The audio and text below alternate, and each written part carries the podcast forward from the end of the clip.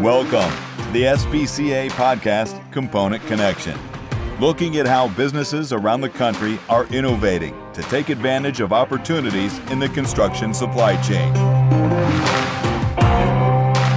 Now, here's your host, Sean Shields.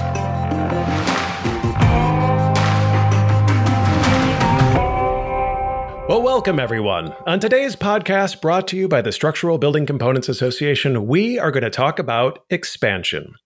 Despite several headwinds in the form of material costs, regulatory fees, labor shortages, tight credit, and concerns about affordability, homebuilders still remain incredibly optimistic about the future. Now, this is good news for everyone in the residential supply chain, including component manufacturers.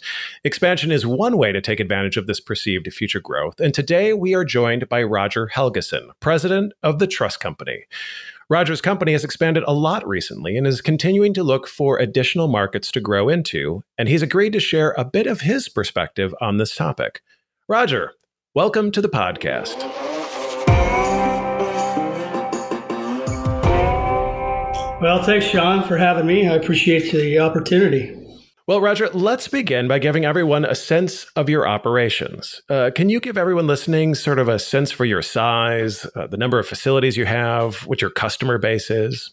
Sure. Uh, we have eight manufacturing facilities. We are primarily the West Coast, Washington, Oregon, California, and we service some spots in Idaho. We do about, doesn't really uh, translate in these this day and age on dollars with with lumber and materials the way they are. So I'll stick to a board footage number. We do about 50 million board feet a year. Okay. Um, we're we're about 10 percent multifamily, or we like to call commercial multifamily. Anything larger than a fourplex. Hmm. The I 5 corridor is where we focus a lot of our business. And so from the Canadian border south, we, we have a uh, locations in Burlington, Sumner, Centralia, Eugene, Medford, and Sacramento. So we go from the California or the Canadian border to the Bay Area mm. on the I-5 corridor, and then we go east on I-90, basically into eastern Washington with Pasco and Spokane. All right. I'm just curious, which of those locations was your first one? The the flagship location is Sumner. Okay. Sumner, Washington. Yep. Okay. Uh, then uh, Eugene was added in the early 90s, late 80s, early 90s. And uh, Burlington came through acquisition uh, in 2011, late 2011. And then we've grown every year or so since. We've added a location. Uh, Centralia, for instance, was a greenfield operation that we started about a year and a half ago that filled a gap on I 5 that we were looking to fill. Nice.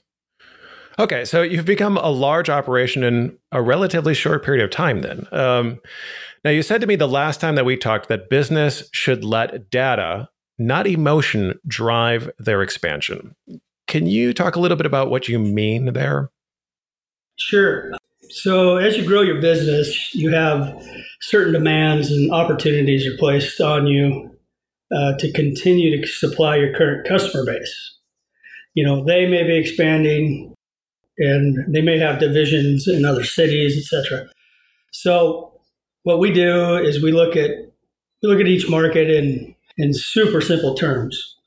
You know, we ask some really benign questions like what is the population What's the growth pattern within the area? Is the market being served adequately by current uh, CMs? Well, sometimes we will we'll boil it down to square footage of manufacturing space in the market versus what we think is viable. And that helps us make a decision. You know, it's an analysis like that that'll point you in one direction or another. So, is the market ripe for a rich for a fresh face? You know, or, or is it a market that can't handle another manufacturer necessarily? So in which case, you know, we would look for an acquisition opportunity. Especially these days, uh, if if you think you're going to elbow your way into a market to build components that don't exist by a crew you cannot hire, it won't take long for you to rethink your decision and regret it, right? And regret it immensely. And and believe me, we've made all of these mistakes. So, and when we talked about taking the emotion out of it, I've shared with you, I think, in the past that that there was specific markets that we absolutely fell in love with, but you know the, the data didn't support the move. But that doesn't mean I didn't want to. You know, uh, I like the area; it's beautiful, and someday maybe. But when you're talking about multi-million dollar investments in greenfield operations, for instance, it's way too big a risk to, without some understanding of the market. Okay, so you you gather this data, and as you just said, sometimes that data tells you you need to just walk away. Can you mm-hmm. can you give me an instance that that would illustrate sort of how painful that can sometimes feel in the moment, but why that is a good opportunity or a good reason or a good decision? Sure. Uh, without being too specific about a strategic plan, I don't want to share my secret sauce sure. too much, but but uh, you know we've recently abandoned or shelved a, a couple of expansion opportunities because it, you know simply the data didn't support it, and it was either too weak of an econ- economic report, growth is not accelerating at a desired pace, or uh, current suppliers are doing a great job, and you know we we rate competitors in the same vein as rating customers. So if, if there's a need, that usually jumps off the page at it. And, uh, and one thing that we do geographically is some cases this you know the subject market might be a little too far outside of our comfort zone um, we much prefer to have our markets linked so we can support one plant with another and share capacity when we need it well, that makes a lot of sense. So you don't have any of your operations out on an island that you you strategically think about how a new facility would fit in with your existing structure. Is that what you're saying? Yeah, yeah. That's the initial when we set out to do something. That's that's a, a large factor. You know, there's always the exception, but our plants are positioned in such a way that we have one kind of island, if you will, that struggles with that because we're unable to help them at times when times get lean or they get so busy you can't take a breath. So hmm. um, we've had good success when we when we set them up in pairs or just kind of expand and. Roger, I'm just kind of curious. Um, so you've walked away from some locations that you looked at. Are, are there any that you look back at and you're like, yeah, that was a good decision that we did not go there. Thank goodness. Uh, both ways. Okay. Oh, really? Okay. I've got some. I've got some serious regrets about. Uh, uh, you know, market timing was everything, right? Mm. And and if you could figure that out, you and I wouldn't be on a podcast right now. We'd be somewhere else in our private jets, right? but there's a certain amount of luck that comes along, and there's a certain amount of when you when you analyze some of these markets and it's a little more than you want to spend or it's a lot more than you want to spend given today's environment. You know if your acquisition today is you know i can remember when it was two to three times ebitda valuation and you know we're hearing some eight to ten times ebitda out there right now hmm. when you're valuing a company. And so you know call it cheap or call it whatever but or, or frugal. But the uh, the uh, we've passed on some deals that i wish we would have done for sure. But who knew that that the last couple of years was going to be so good? So right. Well, okay. So you've talked about um, demographic data. You've talked about EBITDA. Um, can we can we pull that all together? And for the listener, can you just talk a little bit more about how how do you go about getting this data? What data? Where should you go to get the data that you need in order to to make this wise decision? Sure. Well, there's first of all, there's no bad information when we start a project, right? So. Mm. Some of the most benign stuff, like collecting permit and housing start information, that's a good place to start. Uh, population trends, um, there's no way around a population needs and so if it's growing, if it's shrinking, customer analysis, competition assessment, labor pool, that's the jump that to the top of the page right now. What's the unemployment situation like in that area? And what's the available land for future development? So we use a few services. One, traditional services might something like the Construction Monitor, John Burns Consulting. Um, you know, we're fortunate to have uh, professionals within our team that deal only in real estate and generating this type of information. So a little, a little spoiled that way, but there's services out there not unlike ours. You know, you ask the right question, they go to work, and then you put it all in a pile and make a decision. I just want to needle in on one of those things. So, as you said, the, the labor pool or prospective labor pool should rise to the top right now.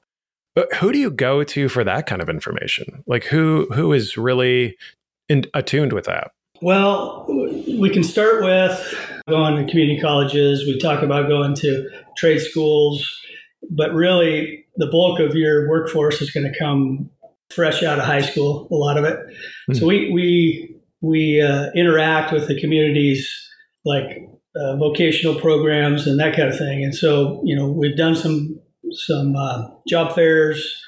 We host tours for high schools. We try to get some buzz going during the construction pro- process. For instance, in Centralia, we would run people, pr- prospective uh, employees, through while it's being set up. Hmm. Try to create that community buzz.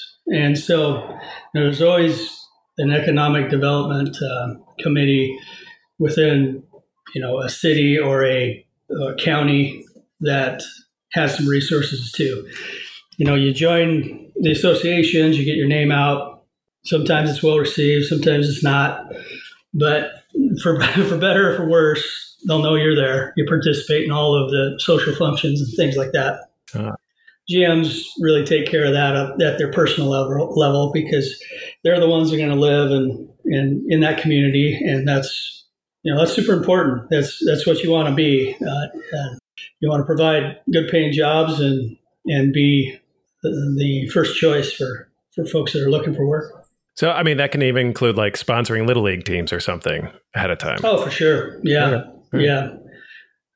Philanthropy in our business is is just necessary. Not not only is it, I think, required. I think if you're making a living off of off of a community, you are obligated to to give back in some way. We're working with uh, like adult disabled folks in two of our locations where we we have some part time cleanup folks. And and I think that that's just you know for lack of a better term good karma number one. It's the right thing to do.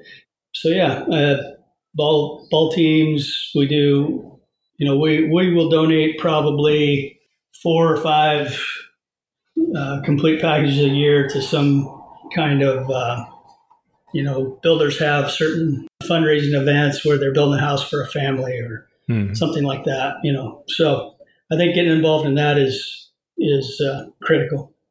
And as you said, I mean, it has multiple benefits. I mean, not only is it the good karma and the right thing to do, but you build a good name for the company, which helps with recruiting and getting other people to to check you out. Oh, for sure. You know, and as best you can, you you you hire local. You know, you don't want to, you know, move into an area and bring subs, you know, from Seattle to Portland, for instance. You know, you want to use local workforce. You want to use local services when you're in a, in a location. So all of that's real important to become part of the community. Hmm. All right, real quick, last question. So we're talking about expansion and and a lot of the considerations that go into that it also brings a good deal of risk, right? So, beyond that data, having a customer base established in that area, or at least a, a, knowledge of you have a certain amount of work that you can bring to that plant as soon as it's up and running, that ex- that mitigates some of that risk. Can you briefly share, like, how do you rely on your customers to help drive some, or at least influence some of this expansion?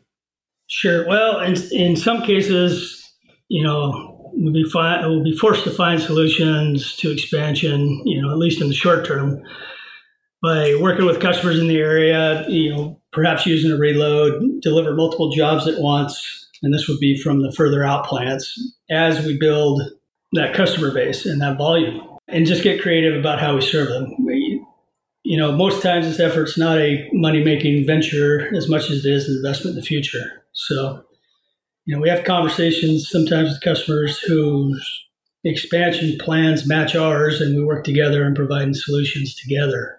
Those have been really successful. You know, we've got folks that'll come to us and say, hey, you know, we've got a division that's 120 miles away and they're building X amount of homes and they're having trouble getting supplied.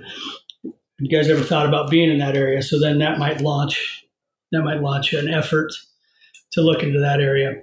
Cool. Well, Roger, this has been really informative. Thanks for being on the podcast. You bet. If you've enjoyed what you have heard today, please give this podcast a favorable rating and share it with others. Also, consider subscribing to SBCA's Component Connection podcast on whatever platform you use most. That way, you'll immediately know when we publish our next podcast. Speaking of the next podcast, Roger and I are going to continue our discussion on the truss company's approach to national builders. This has been a Component Connection podcast brought to you by SBCA. If there's a topic you'd like us to cover in a future episode, send it to podcast at sbcacomponents.com.